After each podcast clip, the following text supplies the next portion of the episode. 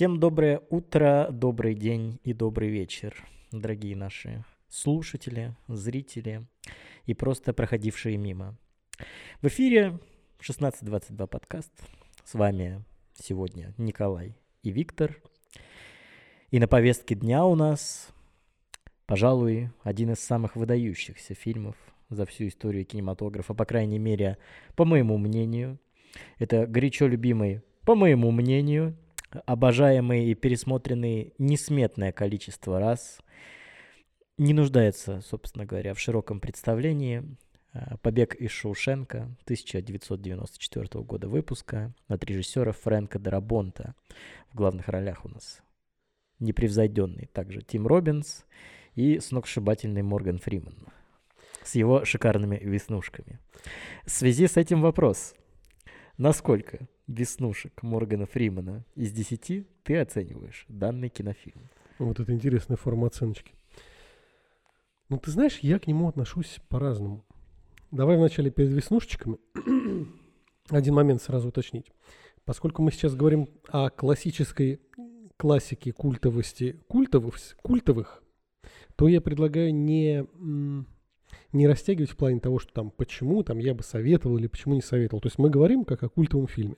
Да, э, то есть да, здесь, здесь даже не, не стоит типа говорить, что мы бы советовали, это, это само собой разумеющееся. Да, отделять именно вот в отдельную прям концовку не будем, будем просто сразу говорить, как, ну, как оно есть.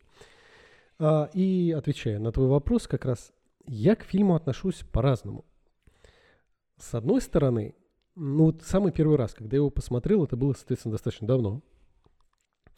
Сколько тебе лет было примерно, не помнишь? Ты знаешь, я не вспомню. Наверное, ну, 18-19. Ну, юн я, был. Я о нем долго не знал.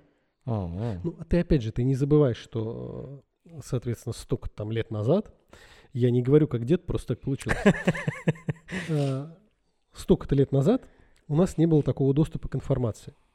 Мы не могли вот так свободно там открыть, я не знаю, там, кинопоиск, любой другой сайт, мы не могли так свободно открыть, найти там по режиссерам, понравившись и тому подобное. А, а вот культуры э, смотрения телевизора, так, если можно выразиться, у тебя не было в семье или ты не любил сам посмотреть фильмы по телеку? Нет, была, конечно, но просто именно на него я не попадал. Именно... Частенько крутили. Да, нет, именно его я узнал уже отдельно. Mm-hmm.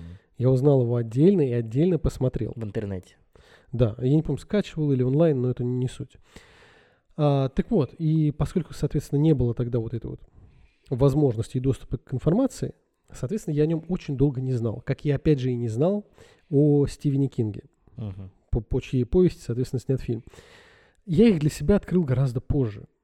И вот когда я посмотрел первый раз фильм, я его, ну не то чтобы, я его не до конца прочувствовал. Он был несколько не тем, что я привык смотреть. А что ты привык смотреть на тот момент? Поясни. Ну, на тот момент, опять же, это 18-19 лет. Это скорее больше были какие-нибудь такие триллеры, фантастика, что-то такое вот. Угу.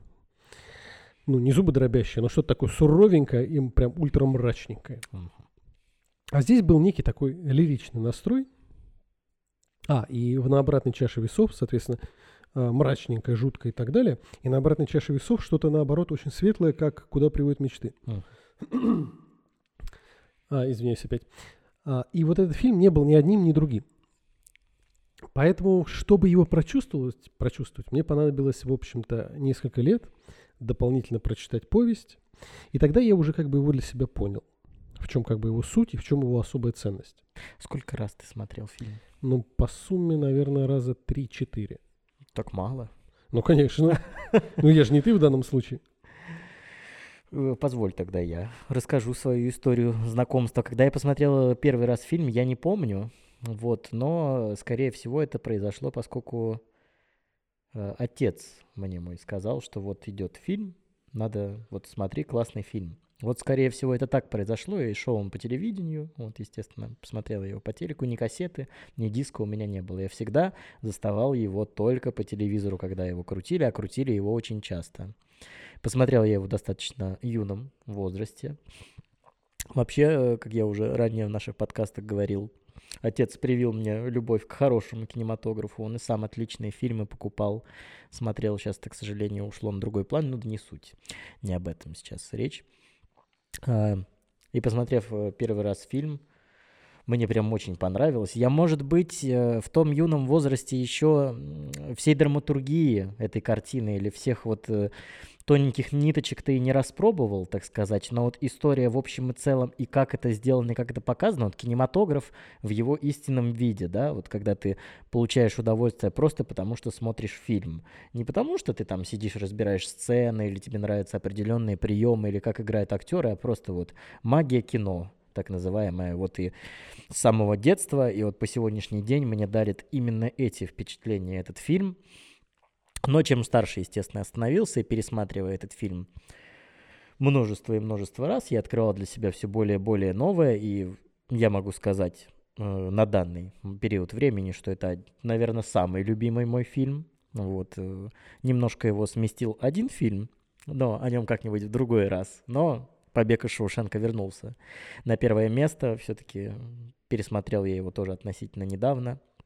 Еще раз. И это очень сильная лента. И то, как она снята, и все, совокупность всех факторов в этом фильме — это общее монолитное прекрасное произведение. И режиссер Фрэнк, Фрэнк Дарабонт, который снимал не один фильм по Стивену Кингу, у него их целых три картины, но об этом чуточку попозже — просто великолепно справился со своей задачей, и сейчас, наверное, такое кино уже не снимают. Такое не снимают. Здесь действительно, скорее всего, вмешается очень сильно повестка, вмешаются очень сильно каким даже не повестка, а просто актуальная там ситуация. Актуальная повесточка, да. Ну, я имею в виду не только, как бы повестка это все-таки нечто такое в обществе творящееся, но сюда дополнительно примешается место, где это будут снимать и так далее. Ну, время, время уже не то, как бы там еще и магия времени, да, да. Здесь было, опять же, плюсом то, что вот тот, тот же самый малый доступ к информации в сравнении с тем, что мы имеем сейчас, тогда был плюсом. В том, в та, дополнительно ну, да. также был плюсом. Потому что ты не перенасыщался всем подряд. Ты не мог забить себе голову вот абы чем и абы откуда. То есть много информации хорошей сейчас, но много информации, которая тебе мозг засоряет. И тебе уже как бы вот этого распробовать просто не захочется фильм для тех, кто будет смотреть его сейчас, он будет э, чувствоваться на самом деле совершенно по-другому, потому что и потребности у людей другие, и представления, в принципе, о кинематографе, об э, рассказе истории немножко другие. Читая отзывы современные от зрителей, так сказать, я вот очень часто наблюдаю, что про фильм пишут, что это, конечно, все-таки не, не понимают они, во-первых, почему этот занимает фильм первые места во всех чартах мировых и IMDb, по-моему, на первом месте, и в Кинопоиске у нас, и много где. Вот фильм, который ты обязан посмотреть э, за всю свою жизнь. Вот там точно будет «Побег из Шоушенка». Многие не понимают, почему этот фильм так все хвалят.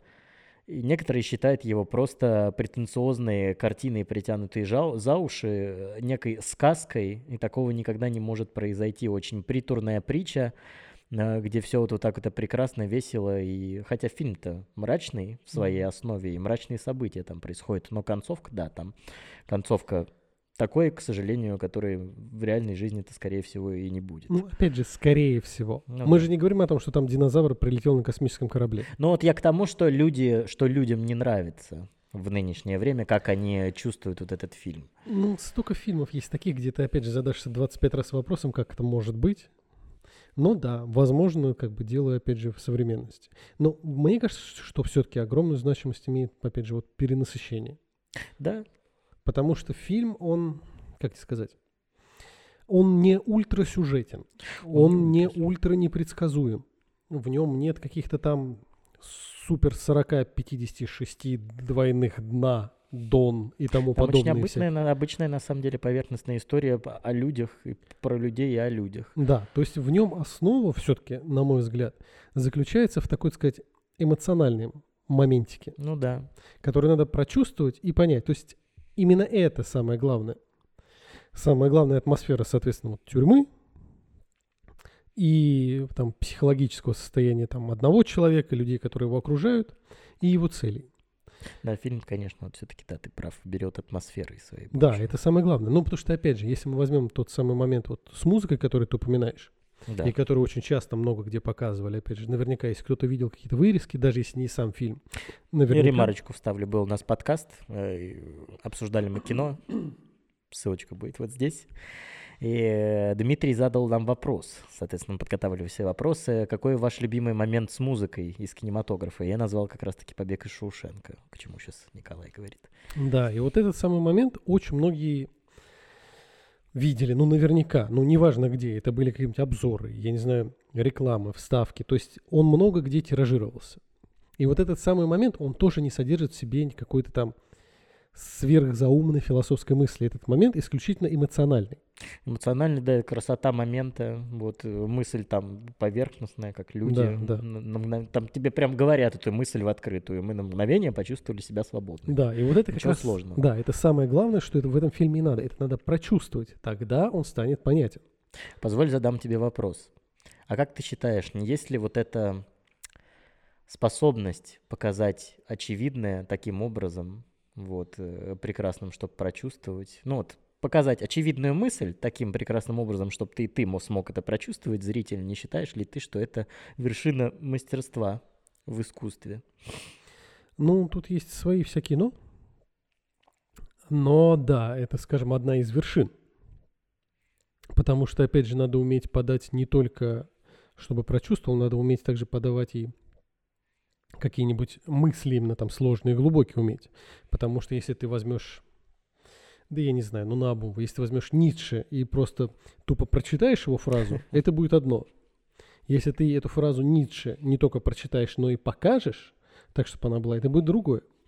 Поэтому тут и эмоции, и мысли, неважно что. Вопрос, когда ты подаешь, даже давай перефразируем. Вопрос в том, что когда человек может подать нечто особо значимое так, чтобы оно коснулось души зрителя, души и разума зрителя, тогда это говорит как бы о высоком мастерстве этого человека. Да, ну я, конечно, немножко про другое говорил, про нечто простое, вот таким А образом. даже просто нет, без разницы. Вот я как раз поэтому перечислил души и разума. Как раз души в плане вот таких вот как бы эмоций. Они как раз, опять же, как сказать, мы говорим простое в сравнении со сложными, витиеватыми мыслями. Но по факту эмоция тоже непростая. Вопрос там эмпатии и эмпатии у отдельных людей или эмпатии в обществе, это тоже значимый вопрос для человечества которые, опять же, поднимались и в других книгах, и в других фильмах. Это много раз где говорится. И вот как раз прочувствовать и понять других людей, это на самом деле сложно. И когда режиссер в данном случае может это подать и передать, да, это как бы показывает его настоящее как бы мастерство. Красиво. Красиво разложил. Теперь позволь тогда спросить тебя, э, поскольку ты у нас книжный червь, уж прости. И я знаю, что большой любитель э, книг Стивена Кинга. Сколько у тебя их? Ну, я не знаю сколько, но я их две полочки себе запомнил. Несметное количество книг у тебя Стивена Кинга прочитано в голове и стоит на полочке не меньше. Э, Читал ли ты оригинальное произведение? Читал. Но я могу начать, опять же, с далеких времен, как Давай. я к Кингу пришел. Опять же, вот как я уже сказал, ни про побег из Шоушенка, ни про Кинга я долгое время не знал. А то, что я знал про Кинга, это сводилось, эм, как сказать, сводилось к коротким рассказам там друзей во дворе, Мгм. что из серии там есть вот там король ужасов пишет ужас как страшно. Вот такого рода. И потом, соответственно, на глаза попадались вот эти обложки, ты, может быть, помнишь, мягкие обложки Да. со странными рисунками, Да, да, да. где грозным шрифтом написано Стивен Кинг. Мгм. Ну, как-то и так и думалось, что ты на это смотришь, думаешь, вот это да. И поэтому я не тянулся долгое время. Ага. Я даже не помню, с чего я Стивена Кинга начал. Не тянулся, потому что... э, Ну, мне было неинтересно, потому что мне это описывали как просто как бы такой... Это как, знаешь, эм, вот хорроры бывают саспенс, когда нагнетение, и вот это, вот это действительно пугает. А бывает, когда тупо скримеры кругом. Мгм. И то, что мне как тогда описывали, это выглядело как банально просто скримеры. Скримеры и кровяка. Мгм. Ну, как-то мне не хотелось скримера и кровяку. Но потом в какой-то момент я с какой-то одной там книги начал. Не помнишь, да, с какой? Не помню, не вспомню. Но с какой-то небольшой. С чего-то как бы известно. Это было не сияние, это было что-то... Нет, не вспомню. Может быть, даже были рассказы. Первое, что я прочитал у Кинга, это «Худеющий». Ну вот что-то, что-то, да, худеющий один из как раз из давних. Он как раз худеющий у меня был в мягкой обложке. Худеющий, долгая прогулка и какие-то еще книги. И постепенно, как бы книга за книгой, он мне как бы начал уже нравиться. Я начал понимать, что это далеко не кровяка просто так. Конечно, оно есть. У Кинга есть отдельные любимые сцены. Само собой. Эти сцены кочуют просто из книги в книгу. Это понятно. А, Сцены секса. и не только. Там обязательно кто-то должен... Вот, вот, не буду даже говорить, что ладно, это оставим, это за кадром. А это у него есть. Но оказалось, что это далеко не кровяка, и далеко это не, не скримеры. Оказалось, что это как раз именно мистика чаще всего. И у него достаточно много эмоционального. Может быть, это кому-то не нравится, но опять же, у него достаточно легкий язык, который неплохо передает эмоции персонажей. И вот когда я уже прочитал «Сияние», когда я прочитал, опять же, э, да я не знаю, я не помню, оно тогда Ну, прочитал «Оно». или нет, по- только потом я уже как бы добрался до... Противостояние, наверное, да? Не надо про противостояние. Противостояние – это моя отдельная боль. Пишите в комментарии, если хотите, чтобы мы с Николаем сняли э, подкаст про противостояние и экранизацию. где я буду просто лежать и дергаться. Вот как раз противостояние для меня это кошмар. А, и я уже прочитал много книг, и потом я уже ходил по рассказикам и решил а, наконец восполнить и прочитать а, Уже повесть. будучи знакомым с фильмом. Ну, да, да. Прочитал повесть я гораздо позже. Она небольшая, Да. она вроде как легкая. Повесть в оригинале называется «Рита Хейворд и побег из Шоушенка». Интересный факт, прости, прерву. Фильм не стали называть именно таким же образом, потому что когда было кинопроизводство, хотели оставить такое название, как и в книге, но когда было кинопроизводство, э, студии думали, что снимается документальный фильм про Риту Хейворд, вот, и э, даже Дарабонку, Дарабо- Дарабонку, Дарабонту присылали э, модели и кастинг-агентства, анкеты свои на главную роль, думая, что ищут э, в байопик про Риту Хейворд главную героиню. Поэтому в итоге оставили просто «Побег Шоушенка». Вообще в оригинале фильм называется «Шоушенк Redemption». Redemption — это искупление, искупление Шоушенка. И если так смотреть на это название, но это об этом потом, то совершенно по-другому уже играет фильм. В общем, да. Пожалуй, по-другому. И вот сама повесть-то, она, в общем-то, небольшая, и она гораздо проще. Да? То есть, вот насколько я ее помню, я сейчас ее в памяти но она освежал. помрачнее при всем этом. Она помрачнее, но Кинг вообще помрачнее. У Кинга нет такого, по крайней мере, я не встречал, что из серии «Ура». Не Нет, ну сейчас, если брать ту же на самом деле мглу от Дарабонта, то у него мрачнее гораздо концовка, чем у Кинга в книге. Это да. Здесь вопросов нет. Спойлерить но- не будем. Да, но здесь вопрос именно в самой общей атмосфере. Тут как бы не отдельных деталей. Да, повесть, соответственно, про Шушенко, она как бы проще, короче, но общий посыл примерно тот же. Ну да. Поэтому, в общем-то, на самом деле Дарабон сделал гораздо большую работу. Он взял как бы скорее за основу идею и гораздо сильнее ее раскрутил в нужном направлении. Но при этом оставаясь верным первоисточнику. Нет, вопросов нет, без верному первоисточнику. Просто, опять же, бывают случаи, когда, соответственно, экранизация гораздо хуже книги, Да. что бывает чаще всего, и когда все как бы справедливо ругаются. И бывают редкие случаи, когда экранизация гораздо лучше книги. Я знаю только один такой, я уже упоминал его. Я не помню когда, поэтому сослаться ты не сможешь. А, да, Я бы так не сомневался. Э, я упоминал когда-то его, и я говорил как раз про «Куда приводят мечты». А кого его-то? «Куда приводят мечты» книга. А, ага. Есть книга, на мой взгляд, она ужасная. А фильм прекрасный. И это вот один из редких случаев, когда для, лично для меня получилось вот четко наоборот. И здесь, опять же, для меня «Побег из Шоушенка» вышел гораздо шире, больше и лучше, чем повесть. Повесть маленькая и небольшая. Да, хорошая, но фильм гораздо лучше. Так вот, наверное, давай закончим мысль определенную.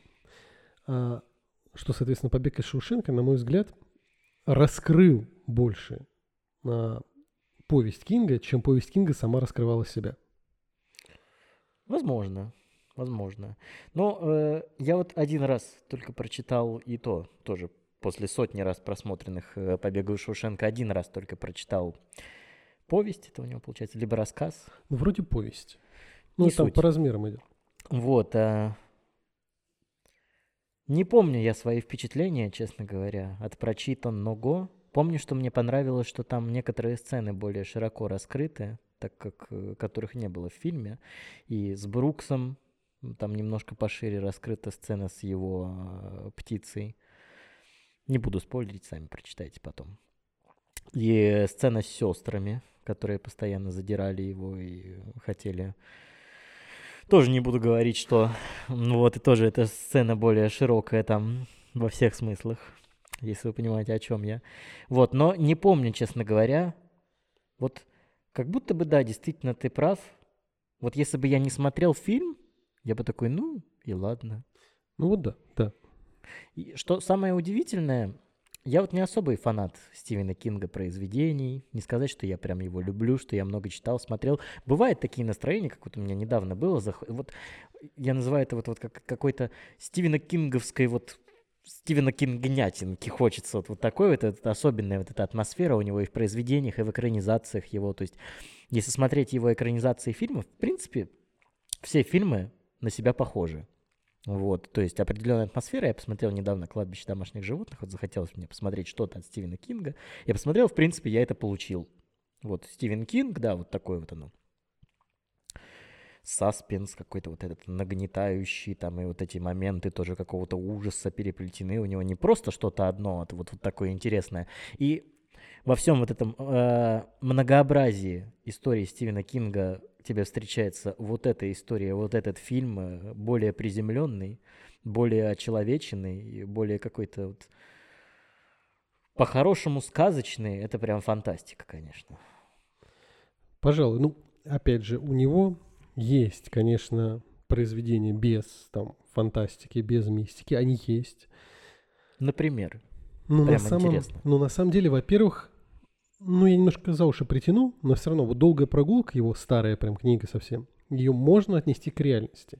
Дело в том, что э, там он описывает, я ее очень давно читал, поэтому Я если, не читал если я вдруг, нет, вдруг если я ошибусь, я не виноват.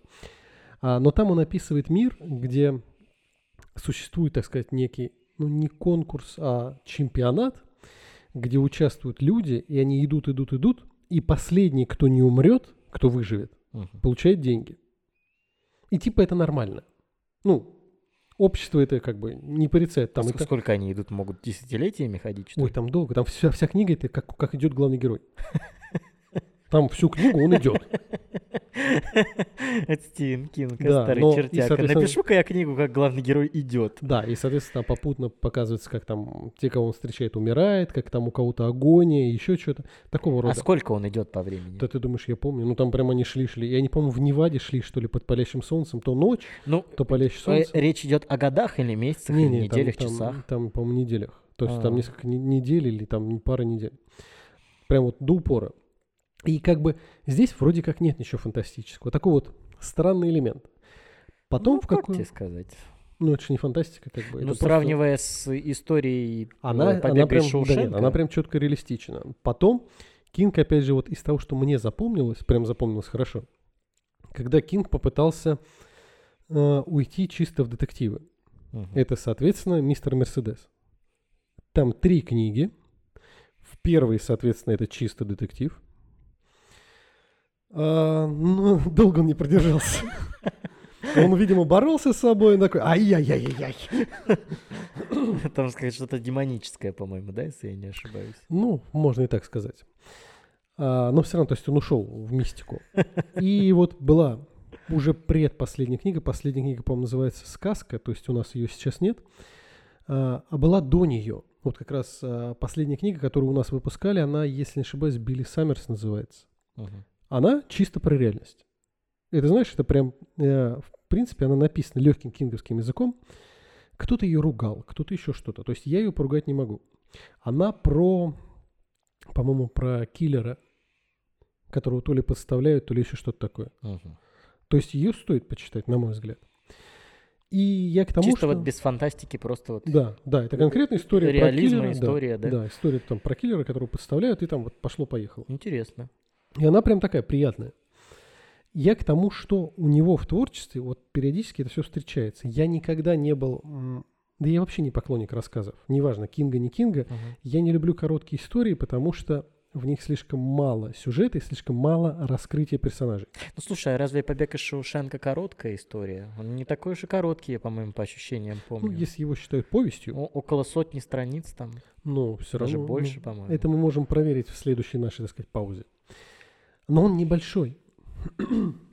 А я люблю книжки побольше. Ну, И я полагаю, что если брать вот именно рассказы его, мы наверняка найдем а, немало рассказов про реальность. Просто они не все на слуху. На слуху у Кинга, конечно, то, где есть мистика. А позволь задам вопрос, пока мысль не ушла. Ты хорошо помнишь сам рассказ э, Риты М, на самом деле «Побег из нет. Шоушенка»? Я, вот, э, я тоже плохо помню, но у меня в голове сейчас возникла мысль, а, где раскрыт Дюфрейн лучше? В фильме или в книге все-таки? То, что я помню, они разные. То есть там Дюфрейн, как тебе сказать, там скорее показан образ человека, имеющего цель. Вот не помню. Здесь сожалению. он, здесь у него есть цель, но все-таки в первую очередь на протяжении фильма нам раскрывают его сущность человеческую, Ну да. я бы так сказал. А там, поскольку, во-первых, это повесть, она небольшая, во-вторых, поскольку это все-таки Кинг, Но а, нам, ну а вот ты говоришь, нет, у него есть цель. Повествование в книге ведется от лица Реда. так все равно, нет, сама по суть. Так мы же то, не что- знаем до конца, что у него есть цель. Нет, мы не знаем, нам я говорю просто как образ, вот того, что я помню. М. Что здесь нам показывают прям человека с его там чувствами, страхами, вот это вот туда-сюда, туда-сюда, так-то, так-то. А там скорее вот как бы образ просто как бы человека, что вот он такой загнанный, и что как бы у него там есть там цель. По итогу вот это вот цельный образ. Мгм. То есть не настолько раскрываются какие-то глубины душевные. Я вот э, по воспоминаниям мне только э, всплывает, что Ред его описывает вот как холодного, расчетливого человека из вот такой рубрики, который вот вообще неприветливая одиночка, что на самом деле немножко не вписывается в то, как его сыграл Тим Робинс. Он, да, есть в нем что-то такое, отстраненность какая-то моментами, но больше там все-таки такой компанейский в конечном итоге человек, который вот он после сцены есть фильма после того, как он выходит из э, карцера, в котором месяц, по-моему, просидел, и он там шутит, там что-то там с ребятами, там тоси-боси, там они делают э, библиотеку, вот это все. Вот мне кажется, что все-таки в фильме раскрыт поинтереснее Ну, персонаж, я- чем в книге. Да, я к этому как раз и говорил, про то, что я согласен с этим. То есть даже вот, скажем, повесть я бы, в общем-то, не настолько бы прям бы... То есть хотите прочитать, прочитайте, но как бы ничего криминального. А фильм- Хотите раскрыть какие-то моменты сюжетные для себя пошире, можете прочитать. А так, э, в принципе, на самом деле одно и то же. Особенно после вот... Вот завидую людям, которые сперва прочитают повесть, а потом посмотрят фильм. Какое у них будет впечатление? В данном случае, да. Как они в голове, то, то есть образы так или иначе в подсознании рождаются, когда ты читаешь определенное произведение. Тут, когда ты читаешь «Побег из Шоушенка», у тебя уже есть все образы, потому что тебя их придумали. Как бы новое у тебя не всплывает в голове. Ты вот э, читаешь о Дюфрейне и видишь Тима Робинса у себя в голове. А, Вот, опять же, а, хотел отметить, что, пожалуй, плюсом повести может служить как раз вот Рита Хейворд, я все время фамилия у меня Рита коверкается. Хейворд, да. Да, как раз ее символизм и наличие ее в названии. Ну да, Вот это как бы красиво. да. Красиво вот это существование самого этого плаката, красиво весь символизм, ее упоминание. Это то, что как бы, то, от чего они, по сути, отказались. Ни для кого не будет секретом. Фильм вышел очень много лет назад, но тем не менее не буду прям откры- открыто говорить, о чем концовка, но концовка напрямую связана с Ритой Хейворд. Э, И произведение э, Стивена Кинга, и творение Дарабонта. Это вот красиво. Это прям так добротненько. Но вот, кстати, э, по прошествии времени, если бы я вдруг, ну вот просто вдруг, если бы я не смотрел «Побег из Шушенко» и не знал о нем ничего, если бы я сейчас посмотрел его сейчас, после всех прочитанных книг Кинга, да я бы в жизни не сказал, что это по Кингу. Ну, то есть у меня бы оно такое не пришло бы в голову. То, о чем я вот недавно совсем сказал, вот как-то вообще, вообще не, колли- не коллерируется. Даже у меня в голове, а я не читал много Кинга, совсем чуть-чуть я Кинга читал, вообще не коллерируется. Есть у него около похожее «Зеленая миля», тоже замечательный фильм. Но там есть мистика. Но там есть мистика, но около похожая, да. Э, Интересный факт. который я совсем недавно тоже прочитал перед э, съемками.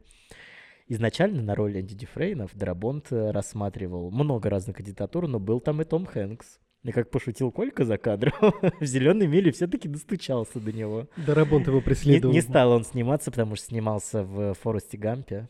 И вот когда в 94 году Том Хэнкс, 94 Том Хэнкс, Том Хэнкс был занят, Дарабонт, Дарабонт преследовал его 5 лет и заставил. Но, кстати, по описанию из книги, вот э, Хэнкса я вообще не вижу. Вот Дюфрейн, да, вот он актер сам по себе высокий, и в книге он описан как высокий, тощий, вот э, такой ухоженный, вот эти пальцы тонкие, рук, вот, вот весь какой-то вот, вот такой вот он э, с холодным взглядом. Вот э, Робинс, мне кажется, мало у него фильмов, у Робинса, но вот конкретно за эту роль я прям вот очень люблю этого актера. Вот сугубо у меня только... Вот говорят, актер одной роли, вот и обычно плохо. Но вот здесь это как будто хорошо. На самом деле, да нет, у него много фильмов. Они просто не настолько как бы... Нет, я знаю, я, него, я но- много тоже с ним фильмов смотрел, но в первую очередь он ассоциируется с этим фильмом. То же самое, что очередь, всегда Элайджа Вуд будет Фродо, и Тоби Магуайр будет Человеком-пауком, что бы они ни делали, а этот парнишка из Гарри Поттера будет Гарри Поттером. Парнишки из Гарри Поттера. Дэниел Рэдклифф. Да, а насчет актеров, то, что ты начал, ну вообще, если посмотреть, я аж мысль забыл. А, мысль. Насчет того, что как описание и так далее. Ну, Да. это очень важно, что имеет в виду режиссер и как режиссер это видит. То есть мы имеем пример, сейчас будет как бы, наверное, сказано для грусти фанатов Стэнли Кубрика. Мы имеем неудачный пример экранизации книги «Сияние», которая в С общем- точки зрения экранизации, но С не с точки зрения да. произведения. Потому что сама по себе книга э, «Сияние», она гораздо больше, гораздо шире и гораздо глубже. А, но во многом «Сияние» как фильм сделал Джек Николсон, который не совпадает с персонажем книги вообще. Да, я... Он даже Я не читал, но рядом. я знаю, Ну да, да. то есть он даже не рядом с ним. Но сказать, что персонаж получился плохой, невозможно. Он однобокий получился. Однобокий, но он Но очень... в книге он очень- не такой, я знаю. Нет, в книге он очень насыщенный, у него очень много сторон. Однобокий, не однобокий, но он очень характерный очень запоминающийся получился. Запоминающийся, да, но не всегда запоминаемость это признак хорошего чего-то. Ну, погоди секунду, вот пока мы заговорили, однобокий, так в «Сиянии» нет ничего, кроме нагнетения. Ты имеешь в виду в книге? Нет, или- в фильме.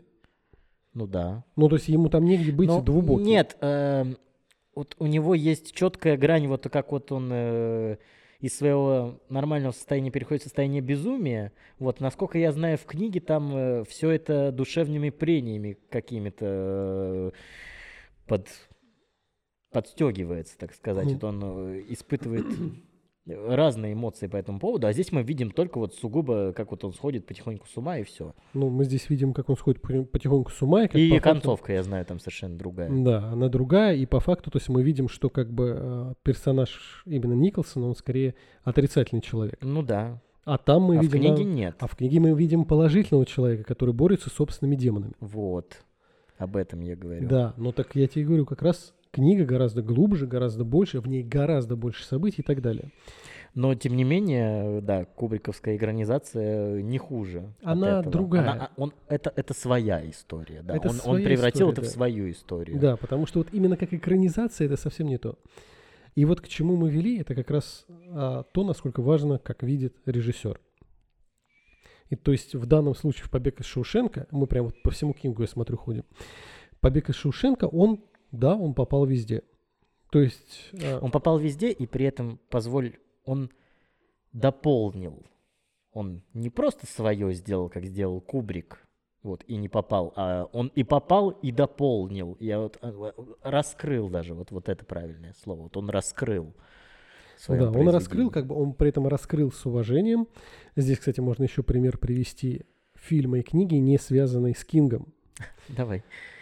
А, я забыл имя, мне просто сразу вспомнилось, как его зовут. а, Ридли Скотт. Так. То, что я о нем знаю, то, что я о нем помню, вот этот факт, я прям за стопроцентность не отвечаю, Ты про бегущего по лезвию? Да. Ага. что когда он взялся экранизировать «Бегущего по лезвию», он не стал читать книгу. Он просто сказал, что он не будет этого делать. Вот он, по-моему, либо не стал, либо ему не понравилось, я точно не помню. По-моему, он не стал и заставил, грубо говоря, с этим сценаристов разбираться. Это, то есть фильм получился В чем-то похожий, в чем-то похожий, но тоже другой. другой. Но фильм неплохой. хоро- Нет, фильм хороший. Но вот это как раз, а, как раз опять, господи. Так вот, Но это просто случай- основная идея это в книге совершенно, Совершенно другое. другая. Но она по-другому другая. А, Но я к тому, что это вот разные подходы. То есть в данном случае Ридли Скотт не стал интересоваться книгой. Дарабонт, по сути, с большой любовью доработал повесть. Доработал и раскрыл повесть. Кубрик положил просто бананчик. Кубрик положил Джека Николса Дж- Положил на эту бананчик, историю. взял Джека Николсона, Да. изменив вообще все. Так же, как Но и... он авторский фильм свой снял. Он взял за основу идею и снял авторский фильм. Погоди, а Он завод- не сделал экранизацию, по сути. заводной апельсин тоже Кубрик снял? Да. А, это как раз где автор. Я забыл, я просто на самом деле не помню, кто писал. Я не смотрел «Заводной апельсин», уж не кидайте в меня апельсины. Нет, просто нет. э, И я не щас- читал «Заводной апельсин». Я еще не дорос, наверное, до него. Я сейчас скажу, собственно кто написал. Просто сейчас из головы вылетело. Тоже А, я помню, но... Дело в том, что он написал... Так, это, во-первых, Кубрик. А, да, все А, правильно. там Энтони вот, Бёрджес. Он, он сделал дословную какую-то? да? Нет, Нет? как раз он сделал... Тоже дос- совершенно Он другую. вообще исковеркал. И как раз Энтони Бёрджес его спросил, ты чё? А тот сказал, я так вижу, я художник. Ну вот, да, он, он делает... есть- Не, ну Ку- Кубрик про другое, да, Да. был. Кубрик делает совсем по-другому. То есть он вообще все по-другому делает. Ну, а это... Ну, а почему должно, он должен делать как по книге? Ну, не должно. он берет это за вопрос- основу историю и делает свое. Ну, это вопрос, опять же, как они там между собой права уладят. Что ну, если да. передаст права полностью, не полностью, это уже отдельный разговор. Но вот это вот разные подходы разных людей. Соответственно, Дарабонт, опять же, то, что ты читал, и мы читали, что и серия они с Кингом еще заодно вроде как и друзья. Они с Кингом, да, хорошие приятели. У Кинга интересный факт. Кинг на все свои произведения, соответственно, э, продает все права на все свои произведения за 1 доллар.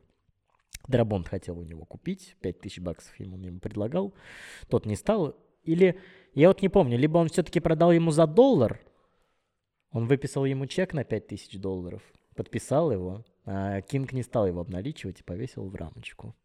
Вот, и там из разряда что-то была какая-то тоже надпись на чеке, что-то такое. Кинг сам вообще очень тепло отреагировал э, на произведение Дарабонта и еще не раз потом с ним после этого сотрудничал, уже, по-моему, вот так отдавая ему просто все права на экранизации. Ну, все, что экранизировал Дарабонт, это хорошо. Это, Все, что снял Дарабонт, это хорошо. Давай Да, начнем ну, с этого. это мы сейчас отдельно ты мне напомнишь. А, и тот же случай, когда, опять же, еще разочек упомяну «Сияние», где м, Стивен Кинг написал «Доктор Сон», продолжение «Сияния». Да. И в предисловии, ну, то есть какой-то эпиграф, он написал, что вот эта книга не связана с экранизацией, не вообще не рядом. Он прям четко обрубил это все. Что интересно, я уж не помню, кто режиссер Доктора Сна экранизации, но экранизация Доктора Сон продолжает экранизации Да, да. Кубриковского сияния. Это этот, как его, который Окулус снял. Ой, Ну, что ж такое? Да что ж вот, вот имена у меня проблемы, вот у меня бывает. Я сломаюсь и все. А пока Николай смотрит, э, вот вам еще один интересный факт про побег из Шоушенка. Есть э, классная сцена в начале фильма, когда Энди и Ред, э, собственно, заговаривают друг с другом первый раз. И Ред кидает мячик в кольцо. Сцену эту снимали 9 часов. 9 часов Морган Фриман кидал мяч в кольцо, чтобы все вышло идеально. Вот так. Ты просыпаешься, что пойду на работу. Кидая мяч 9 часов. А, Майк Флэниган. Так, не знаю такой фамилию. имя. Ну, в смысле, не знаешь. Но Окулус смотрел, но он Ну, Флэниган это тот, кто снял «Призрак дома на холме» сериал.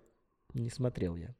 Ну, хорошо. Окулус, «Призрак дома на холме». Вот сейчас вышел по Эдгару По. Вольная интерпретация. То, что фигня какая-то, да? Да нет, вроде говорят, нет, это вроде нормально. А то- Фигня это там, где полуночное место. То, А, что мне не нравится. мгм. А, вот он снял, соответственно, тогда продолжение. Да, он продолжил. Продолжил. Продолжил Кубрика. Да. Но Что при этом- интересно, это уже какой-то новый метауровень, да? Ну да, Продолжать экранизацию, а не снимать по книге. Да, это было оригинально. А про Дарабонта, м, просто это вот то, что я тебя прервал. Напомни, что там еще есть. Драбон снял «Мглу», снял «Зеленую милю», снял «Мажестик», снял «Побег из Шоушенка» и э, автор идеи «Ходячих мертвецов» в том числе. Что-то у него, может, еще есть, но я уж не вспомню. Ну, да, то есть Но один... я могу смело сказать, что Фрэнк Дарабонт один из моих самых любимых режиссеров, если не самый любимый режиссер, и у него нет осечек от слова вообще. Мы можем, конечно, посмотреть, наверняка осечки найдутся где-нибудь. Давай пока А, расскажи Но, что-нибудь. соответственно, да. То есть, э, да, достаточно взять просто два фильма. Если взять «Побег из Шоушенка» и «Зеленую милю». То есть, даже если мы отложим немножко в сторону «Мглу», потому что она... Мгла неплохая. Нет, «Мгла» неплохая, но просто вот по значимости своей внутренней идеи «Побег из Шоушенка» и «Зеленые мили», они все-таки наиболее важны. И, опять же, они наиболее признаны и занимают наиболее высокие места. Продолжу говорить. Фрэнк Дарабонт еще и при всем этом прекрасный сценарист, я забыл вот что сказать. Он написал сценарий к «Кошмар на улице Вязов 3». Он Всё. написал сценарий к «Муха 2». М, Представляешь? Два. Он срежиссировал «Заживо погребенный», отличный, старый, 90-го года, «Женщину в комнате», которую я не смотрел. Э, Франкенштейна Мэри Шелли он написал сценарий, первую экранизацию с Робертом Де Ниро. С трудом, но помню. «Стиратель» он написал сценарий. Это я не помню. То есть я название, Старый- название старый знаю. фильм 90-х. Он написал сценарий «Спасти рядового Райана». Ну, ну, сам ли? Не думаю, что сам, но думаю, соавтор сценария он был. Так. Так ладно, ну что, копаться? Ну, короче, Да, вопросов не У имею. него все... Вот Белос- Белоснежка и Охотник 2 и Годзилла 2014 года, он сценарист, но я там думаю, он просто рихтовал немножко Да, видимо, сценарий. в каком-то, да, в комплекте.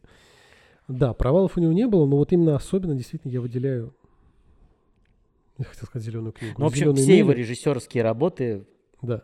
замечательные. И везде главное, что опять же стоит отметить, что актеров он подбирает тоже прекрасно. У него есть пул вот его любимых актеров, которые из фильма в фильм ка- в- кочуют, собственно. Вот это прям можно заметить очень хорошо по «Зеленой миле» и «Побеге из Шоушенка». Нет, вру. Это можно заметить хорошо по «Побегу из Шоушенка» и «Мгле». Там очень много актеров. Еще и можно заметить по «Ходячим мертвецам» и «Мгле». В общем, у него куча актеров, которые туда-сюда, и вот это все. И, У всех, в общем-то, есть свои любимчики.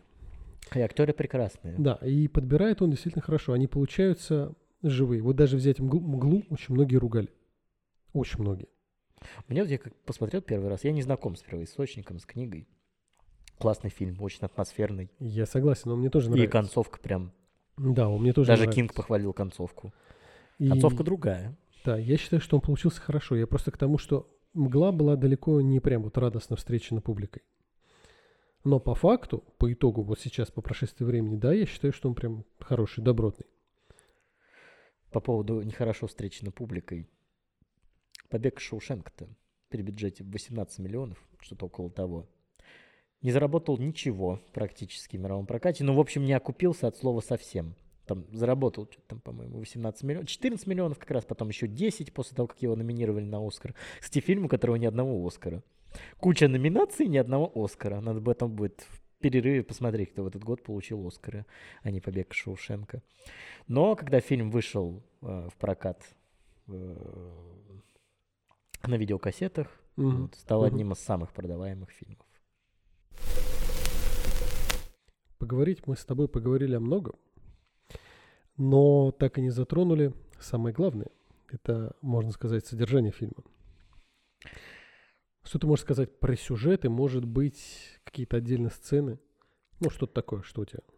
Сюжет, в общем и целом, мне очень импонирует, симпатизирует. И, с одной стороны, как я ранее упомянул, почему современному зрителю не нравится «Побег из Шоушенка», потому что история такая приторно-фантастическая, да? Как бы, ну, как показывают тюрьму, вот это там быт тюрьмы, он как бы с одной стороны жесткий, с другой стороны не особо. И вот здесь вот то ли это э, допущение Дарабонта, то ли допущение Кинга уже непосредственно в книге. Ну, то есть тюрьмы в реальности не такие романтические, как э, в- чаще всего в фильмах нам показывают. И в этом плане, да, я согласен, может быть, какой-то вот э, жестокости реализма нам не хватило, но тогда бы это был уже совершенно другой фильм. Э, Нет в фильме сцены, которые мне бы не нравились. В фильме замечательно все. В фильме драматические сцены прекрасные, сцены э, какого-то вот этого близко приближающегося счастья, если это так можно назвать, концовка, завязка, все, а вообще абсолютно все, как играет э, Тим Робинс, начало, а, а первая открывающая сцена фильма, как он э, нам показывает, за что его сажают, не буду рассказывать за что, и ему выносит приговор. Два пожизненных срока, два пожизненных срока, и глаза Тима Робинса в этот момент, как он отыгрывает, ну это прям вот, оно прям врезается в память, редко вот что такое могу вспомнить. Вот только вот из последнего мы с тобой обсуждали, ссылочка будет вот здесь. Это чрево с Евой Грим, как Ева Грин играла глазами. Вот точно так же здесь Тим Робинс играет глазами, и это прям очень здорово. Самые, наверное, любимые сцены это, как я уже говорил, сцена с музыкой. Вот она прям, она вот настолько магия момента вот этого вот красивая, когда играет э, это, собственно, Вивальди. Э, не Вивальди, Моцарт, прошу прощения. Это играет Моцарт. Не вспомню уж название этой симфонии. Ты свадьба, говори, я... свадьба Фигаро. Свадьба Фигаро. Э, и они поднимают все взоры, смотрят и на момент чувствуют себя свободными. И Ред, персонаж Моргана Фримана, кстати, интересный факт. Э, в оригинале в книге это ирландец белый. Вот, но здесь он его играет темнокожий актер. И тут даже есть такая глубинная отсылка, шутка в самом фильме. Он говорит, а почему тебя называют Ред? Наверное, потому что я ирландец. Ну вот, Ред, то есть рыжий. Э, как бы в переводе, скорее всего, именно вот так и имеется в виду. Ред говорит, что не знает, о чем поют эти женщины. Открою завесу тайны. Женщины поют э, про то, как они пишут письмо мужу одной из них э, с целью, а он изменяет э, одной с другой, и вот эти две женщины пишут ему письмо, что с целью его разоблачить. В этом там встречу ему назначают. Вот. Казалось бы, да, такой красивый момент, и вот о таком песне, но зато как красиво. Вторая самая классная сцена, которая прям... Да вообще, весь фильм — это шикарная сцена. Ну, вторая самая классная сцена, которая мне врезается в память, это сцена на крыше когда Дюфрейн свою всю вот... Казалось бы, все же его изначально воспринимали, как вот он в тюрьму приехал, вот этот бага, банкир приехал, вот этот богатенький мальчик, вот этот весь... Э, думает, что он умнее всех, не такой, как все, да, вот он э, с грязью не, не икшается, и вот тут он... Его чуть ли не сбрасывают с крыши, но ему удается э, путем удабривание, так сказать, умасливание охранника, ну, вот, чтобы он считал за него налоги и там помог ему сохранить э, наследство от покойного дядюшки, э, поменял это на пиво для своих коллег, хотя сам не пьет при этом, бросил он пить после того, как его посадили в тюрьму. И вот это тоже очень красивый момент. Вообще все вот эти моменты с раскрытием э, свободы заключенных людей, они такие все поэтично красивые, даже моменты, когда Дюфрейн сидит, после выходит после, после карцера и говорит о том, то, что музыка с ним была вот здесь, и вот здесь, и это они никогда не отнимут. Это все поэтично, красиво, прям очень здорово, и фильм в этом плане... Вот он прям берет. Вот он берет тебя, и ты смотришь, и за живое. Я могу это долго очень перечислять, я могу все сцены из фильма перечислить. И сцены жестокости э, директора Нортона, как он делает определенные страшные вещи, тоже в фильме избавляется от определенных персонажей. И сцены э, надежды ложной, когда нам дают тоже в фильме. Вот в книге я вот не помню. Ну, в книге, да, по-моему, тоже было, но вот именно в фильме все это очень классно, в общем, структура сценария прописана. Мне нечего. Да? Нет в фильме плохой сцены, которая мне бы не понравилась. Ну, к сценам, погоди, давай, чтобы ты вот тебя не, дико не несло вперед и вперед. Да. Давай еще дополнительно добавлю к тому, что уже говорил. То, что ты говорил про сцены, так сказать, не сцены, а ощущение свободы у людей, которые находятся там. Вообще, при большом желании, при большой необходимости – а, может быть даже любой фильм, но мы говорим все-таки про этот, его можно интерпретировать и применить для жизни в разных ситуациях. Да? То есть э, та же самая тюрьма может быть метафорой фактически чего угодно. Стабильной жизни какой-нибудь. Без разницы. да? Стабильной жизни. Я не знаю, там Брака, брака, какой-нибудь там... работы. Ну, какие там проблем со здоровьем, которые как бы держат человека в Да. определенной клетке. То есть это множество можно перечислять. Да даже там не только физического здоровья, скажем, там психического здоровья, какие-то такие вещи. Есть ли в твоей жизни твой собственный директор Нортон? Причем мы о нем вообще не говорили, главное. Так, продолжим. Нортон Командер. А, Так. Так вот, все это можно переложить и интерпретировать. То есть тюрьма может выступать исключительно как метафора. Да. И главный герой, соответственно, выступает как, ну, не побоюсь этого слова сказать от себя, выступает как образ того, каким человеком стоило бы быть, оказавшись там в тех или иных ситуациях. Он через что-то проходит, что-то перебарывает, что-то там в себе открывает, но он все время остается человеком. Но тем не менее, все равно не самым честным ты человеком по конечно, в конечном-то итоге. В конечном. Да. Ты имеешь в виду что-то из завязки или ты имеешь в виду вообще просто его? В финале. Ну, это понятие растяжимое, конечно.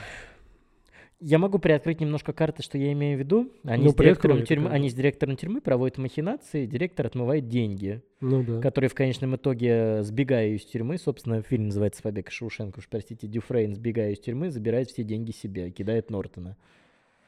Ну, Он знаешь. как бы мог вернуть деньги. Нет, мог бы, но мы же говорим о том, что формально Нортон как раз отрицательный персонаж. Да, но я, я немножко не про это говорю. Ну, ты имеешь в виду сам факт кражи. Каким, ну, каким бы, ты говоришь, каким бы человеком, каким нужно быть, попав в эту ситуацию. Но все равно не самый честный. ну, хорошо, давай возьмем... за- Нет, возьмем его вот эти душевные стороны, то, что ты, ты как раз говорил про пиво, Но душевные про стороны, да. библиотеку, про включение музыки и тому подобное. А оценить вот поступок... Нужно оставаться человеком. Да, оценить поступок с деньгами можно как угодно по-разному. То есть он, а, он не причинил ущерб, по сути, никому, кроме злодея. Ну, Ну, грубо говоря. Можно смотреть и так. Но как раз то, о чем я говорю, то, что оказавшись вот в такой вот клетке, он все равно остается человеком. И как раз это не- неплохая как бы метафора, образ, над чем подумать. Вот мы снова возвращаемся к тому факту, то, что фильмы, как, э, на мой взгляд, фильмы как произведение искусства должны не просто развлекать, не должны там смешить, не должны заставлять просто плакать. Фильмы, как любое произведение искусства, будь то, опять же, картина. нет, но опять-таки не всегда. Не, погоди, ты сейчас общую мысль не, не да. Как любое произведение искусства, книга, музыка, игры, которые, в общем-то, можно часть отнести к произведениям искусства, кино, там, театр, неважно что, они не должны просто заставлять тебя делать какую-то простую эмоцию. Они должны тебя заставлять думать и чувствовать. Это если брать эту мысль в абсолюте. Ну, ну по-хорошему, как бы. Так-то есть и фильмы для расслоения мужичка, которые просто отдохнуть, посидеть, Да, кайфануть, но формально это не совсем произведение искусства. прокатиться на аттракционе. Да, но в целом это скорее больше продукт. Ну, как интерпретировать по-разному можно ну, тоже, опять-таки. Вот Здесь уже ну, спорный такой философский момент. Но вот на мой взгляд, соответственно, фильм должен тебя либо чему-то учить, либо о чем-то заставить задуматься, либо помочь тебе почувствовать то, что ты не чувствовал. Да. То есть он должен те- после себя что-то принести тебе, а не то, что ты его посмотрел и забыл. Ну, поржал и забыл, порыдал и ладно. Или там ужастик, опять же, покричал и забыл. Это не то. Он должен что-то привносить. И как раз э, побег из Шушенко за счет своей способности к метафоричности, потому что можно его и дословно просто воспринять, Можно. а можно метафорично, можно разделить на сцены, можно рассматривать отдельных персонажей, но неважно, в конечном итоге он приносит тебе. Но приносит, как мы уже обсудили, в большей степени, конечно, эмоциональной составляющей. Он заставляет тебя посмотреть на человека в подобной ситуации и дать понять, что такое как бы человек. Мне нравится, как я вот недавно упомянул э, чуть ранее, вот само название не «Побег из Шоушенка». «Побег из Шоушенка» — это в нашей локализации так. А так это «Шоушенк Redemption», то есть «Искупление Шоушенка». И мне нравится интерпретировать фильм именно таким образом, что вся история Энди Дюфрейна — это искупление его, то, как он жил, вот, каким он человеком был, нам не особо показывают, каким он был человеком, но он что-то рассказывает Реду, что вот он не слушал жену свою, не так к ней относился, вообще он был карьерист, и вообще не самый хороший человек он был, по-моему. Вот, и вся, все это, что с ним происходит, э, на протяжении всего этого времени хочется для себя интерпретировать, что это его как раз-таки искупление, таким образом у него происходит личностный рост – вот он изменяется в более лучшую версию себя, выходя уже совершенно другим человеком на волю, э, ползя три футбольных поля по узкой трубе в темноте и какашках навстречу к свободе его. Он голый, его омывает дождь в одной из э, предфинальных сцен фильма. И вот это прям, вот этот символизм мне очень нравится и нравится мне так фильм интерпретировать. Как бы это банально не звучало, конечно, не особо здесь есть какая-то метафоричность, вот, но нравится думать, что все-таки это вот про какое-то искупление больше история. Ну, метафоричность тоже можно найти, между прочим. Ну, можно, конечно, я не спорю. Опять же, если, возможно, я сейчас буду притягивать за уши, но все равно.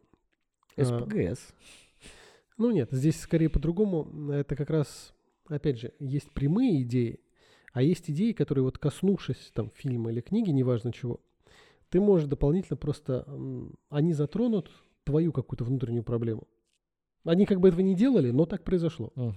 И вот как раз за счет этого в данном случае может произойти нечто, что-то вроде, что, скажем, а, клетка это наши, например, там какие-то предубеждения, там страхи перед чем-то и тому подобное. И что ты либо в них увязаешь и остаешься там вот на два пожизненных срока – либо это как бы твой путь, грубо, грубо говоря, искупление, который ты можешь пройти, чтобы их преодолеть, вырваться из этой клетки. Потому что, опять же, сейчас упомянул опять весь мир, опять же, для человечества, часто для каждого из нас, для тебя, для меня, неважно для кого, свойственно увязать в определенных проблемах. Мир, либо, привет.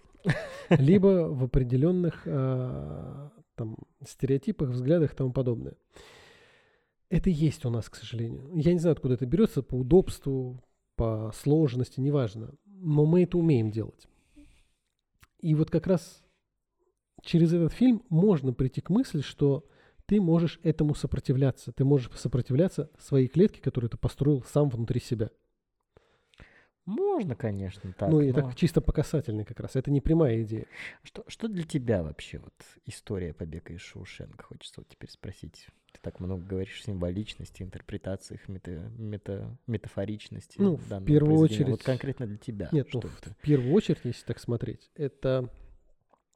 Ты знаешь, мне почему-то, я уже хотел упомянуть еще в прошлом нашем отрезке разговора, просто речь не зашла. Первую очередь мне идет не прямое сравнение, но все равно мне, конечно, вспоминается другая книга и другой фильм, который не связан, соответственно, с Кингом. Мне вспоминается «Над кукушкиным гнездом». Потому что а, там, опять же, фильм и книга о разном. Они, обе, они оба хорошие, но они о разном. Но они также показывают человека, загнанного в определенные условия, с которыми он сопротивляется.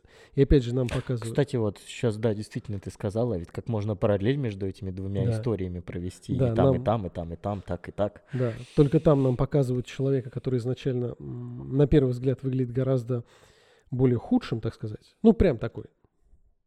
Полураздолбай, полуалкаш, полулентяй. Но который...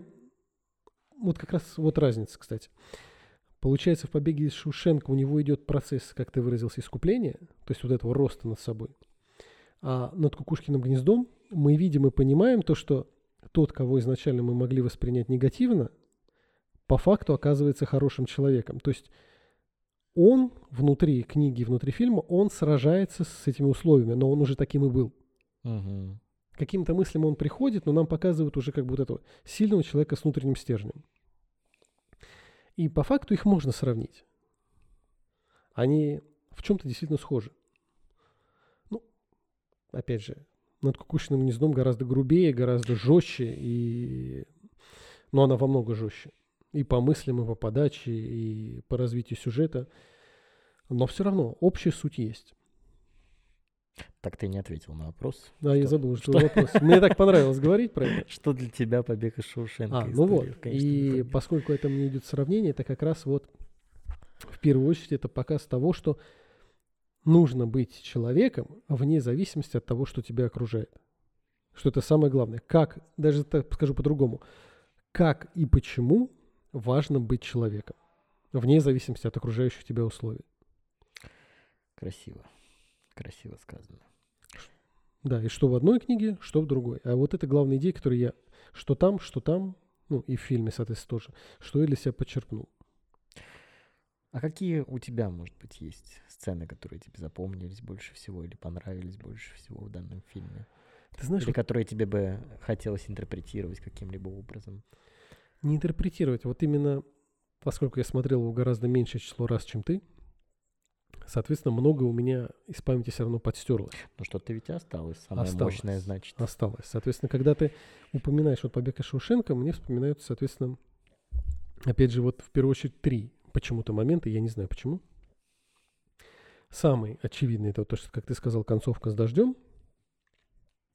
А второе, соответственно, музыка, которую мы все Но это видели. не концовка, это пред. Ну да, то есть я ближе к финалу, да. А, сцена с музыкой, которую мы все везде видели. Мгм. И почему-то, вот как раз самое странное, мне больше запомнился факт вот именно в библиотеке существования. Вот почему-то именно она. И вот то, что Да. происходило как бы вот Да, вокруг тут- нее, тут все, что тоже, связано. Тоже прекрасная и история самого Брукса. Вот. э, Кто развозил книги еще до существования Да, библиотеки. да, да, да, да, да. Все это, да, все это тоже очень сильно. Это и вот эта история в истории, которая гораздо э, страшнее и мрачнее в книге-то на самом деле. Вот. Почитайте сами, посмотрите, очень рекомендую, не буду рассказывать. Да, это тоже Вот очень, очень приходит на память. Да, это прям не отдельная сцена, а вот как бы совокупность их. Это же как бы не в три секунды это происходит. Нет, и сама сцена концовки-то э, замечательная. Я вот- В книге ее нет, в книге он просто едет к нему. Вот они обсуждают, что вот он говорит, я хотел бы в Зихуатанехо уехать, в Мексике городок такой, при набережной, вот. И он едет к нему, и на этом фильм заканчивается. На этом книга заканчивается, они, по-моему, не встречаются. А в, кни... а в фильме они встречаются. Ну, вот не помню, если что, поправьте, пожалуйста. Но в фильме они встречаются, вот это тоже одна из моих любимых сцен. Вот как он поднимается, смотрит, это он, и он идет к нему на пляже, и они обнимаются. И вот этот момент настоящей мужской дружбы. Ну, у меня к э, понятию дружба просто всегда были очень свои э, критерии, так сказать, высокие. Просто так я человека другом не назову. Вот. И вот этот момент, когда ты видишь, что он все-таки не стал повторять историю Брукса, то есть Ред имеется в виду, не стал повторять историю Брукса, когда его освободили из тюрьмы по УДО. Хотя он мог тоже повеситься, там такой, я стал тюремным человеком, без тюрьмы я не могу. Он все-таки пошел с Дюфрейном, сам не зная, куда идти, вот, но все-таки пошел за ним и нашел его, и красивый фильм, ничего не скажешь. И опять же, вот э, мы сколько о нем говорим, я все понимаю, что когда я смотрел Зеленую милю, вот я чувствовал то же самое настроение. Да, Атмосферу и настроение. да. Даже персонажи, даже при наличии прям вот там Ну, сеттинг тюр- Да, тюремный, близкий. Да, ну там. опять же, даже при наличии там яркого, прям негативного персонажа в зеленой миле, двух, двух, да, двух негативных персонажей, ты задумался, посчитал? да. Ну вот. Даже при наличии них, несмотря на весь их негатив, они тоже не Я являются. просто Перси не считаю как... Ну, он негативный, безусловно, но м, Ну там, там он множество не то но. чтобы негативный, он просто вот, вот такой он. Там множество но, но все равно как бы. Но по- он негативный, там прям злодей-злодей, там Нет, один. я прям злодей-злодей, да, но все равно Перси тоже как бы не, не лапушка. И даже они, они не являются, то есть если мы посмотрим какой-нибудь триллер, я не знаю, там, да без разницы, возьмем «Пленницы». Не смотрел я «Пленницы», давай Ну, возьмем «Багровые реки». Я их плохо помню. Нет, Со- э, «Спящие» давай возьмем. не суть. Вопрос Там не Аль. Пачино и Робин Уильямс. Да нет, вопрос не Хороший этом. фильм. Да, но Всем вопрос... рекомендую. Бессонница только. Бессонница, точно. Но вопрос не в этом. Инсомния. Да, нет, я говорю о том, что мы возьмем какой-нибудь жесткий триллер, и если мы возьмем в этом жестком триллере какого-нибудь там маньяка, убийцу или злодея, они будут прям такие, прям сурово такие прям. А даже здесь, несмотря на то, что вот есть негативные персонажи, они не выглядят вот такими вот я не знаю, как это объяснить. Понимаешь, вот это что-то эмоциональное, что Абсолютное зло не выглядит. То есть все равно даже вот в этой истории вот зло, оно э, да, не внутри, пугает и не отвращает. Да, внутри себя. вот этого, как ты выразился, сеттинга, внутри вот этой атмосферы, оно не выглядит вот так вот грязно, мрачно и да. сурово. Хотя, по Хотя факту, мрачное, по, грязное и суровое. Хотя по факту, по содержанию, конечно, абсолютно мрачное и суровое. Но то есть это как раз на, ну, по моему убеждению, то, как я это вижу, говорит о том, что в первую очередь главное содержание. Ну, то есть он не старается нас отвлекать, как я люблю это слово, он не старается нас отвлекать жесткой бытовухой. Он старается показать нам само содержание. Ты говорим про зеленую милю или побег Шоушенка? А и то и другое, потому что мы коснулись, что у них атмосфера одинаковая. Да, хотя казалось бы, да, жесткая бытовуха и тюрьма да? Да, но жесткой бытовухи но нет. Даже, даже, там, даже там. тюрьму можно показать да. вот не однотипной, без жесткой бытовухи. Да, хоть там драматические события, там ужасные сцены, ужасные истории, но они все вне жесткой бытовухи. И вот, вот это, пожалуй, конечно, маленький минус можно записать фильму, поскольку, ну, вот, как я и сказал, да, почему mm. не нравится современному зрителю «Побег Шушенко», потому что его представляют именно в таком виде, что это вот что-то романтическое, сказочное, немножко это подразумевает понятие о тюрьме, а на самом деле это страшная-страшная рутина. Вот, и Дюфрейна в конечном итоге насилуют в книге, в фильме нам это не показывают. Ну, намекают. Ну, да, ну, говорят напрямую, что он отбился, и сестры больше к нему не лезли. Вот. Но в книге его все-таки насилуют. Вот. А, то есть вот этого всего не показывают, этой грязи, и это, наверное, за маленький минус можно считать, потому что слишком романтизирует этот образ тюрьмы. И очень много разных событий, хотя на самом деле это очень страшная рутина. И может быть, стоило для драматичности немножко все-таки добавить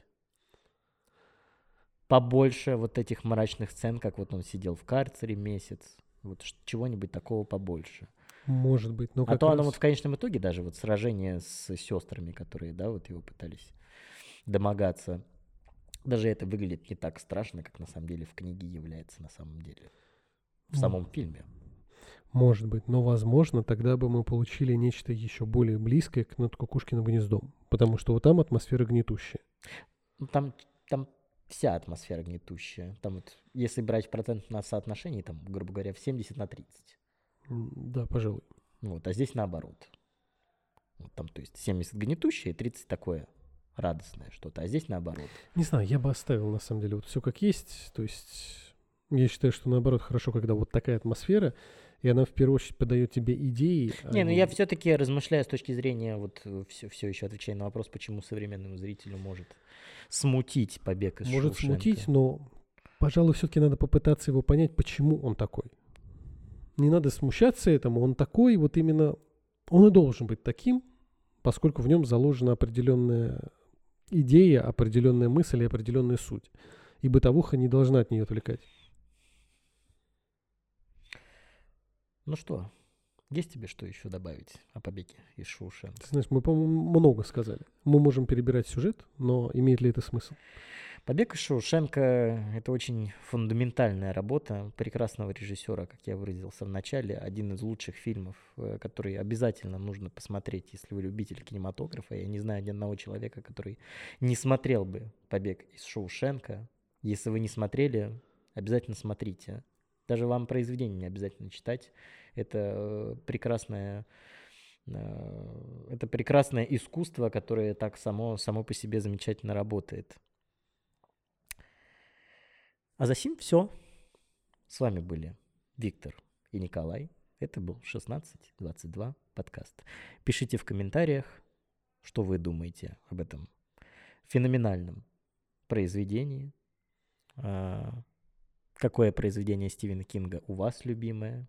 Какое вы считаете произведение таким, такое же феноменальное есть за историей кинематографа, которое можно поставить на одно место с побегом из Шоушенка?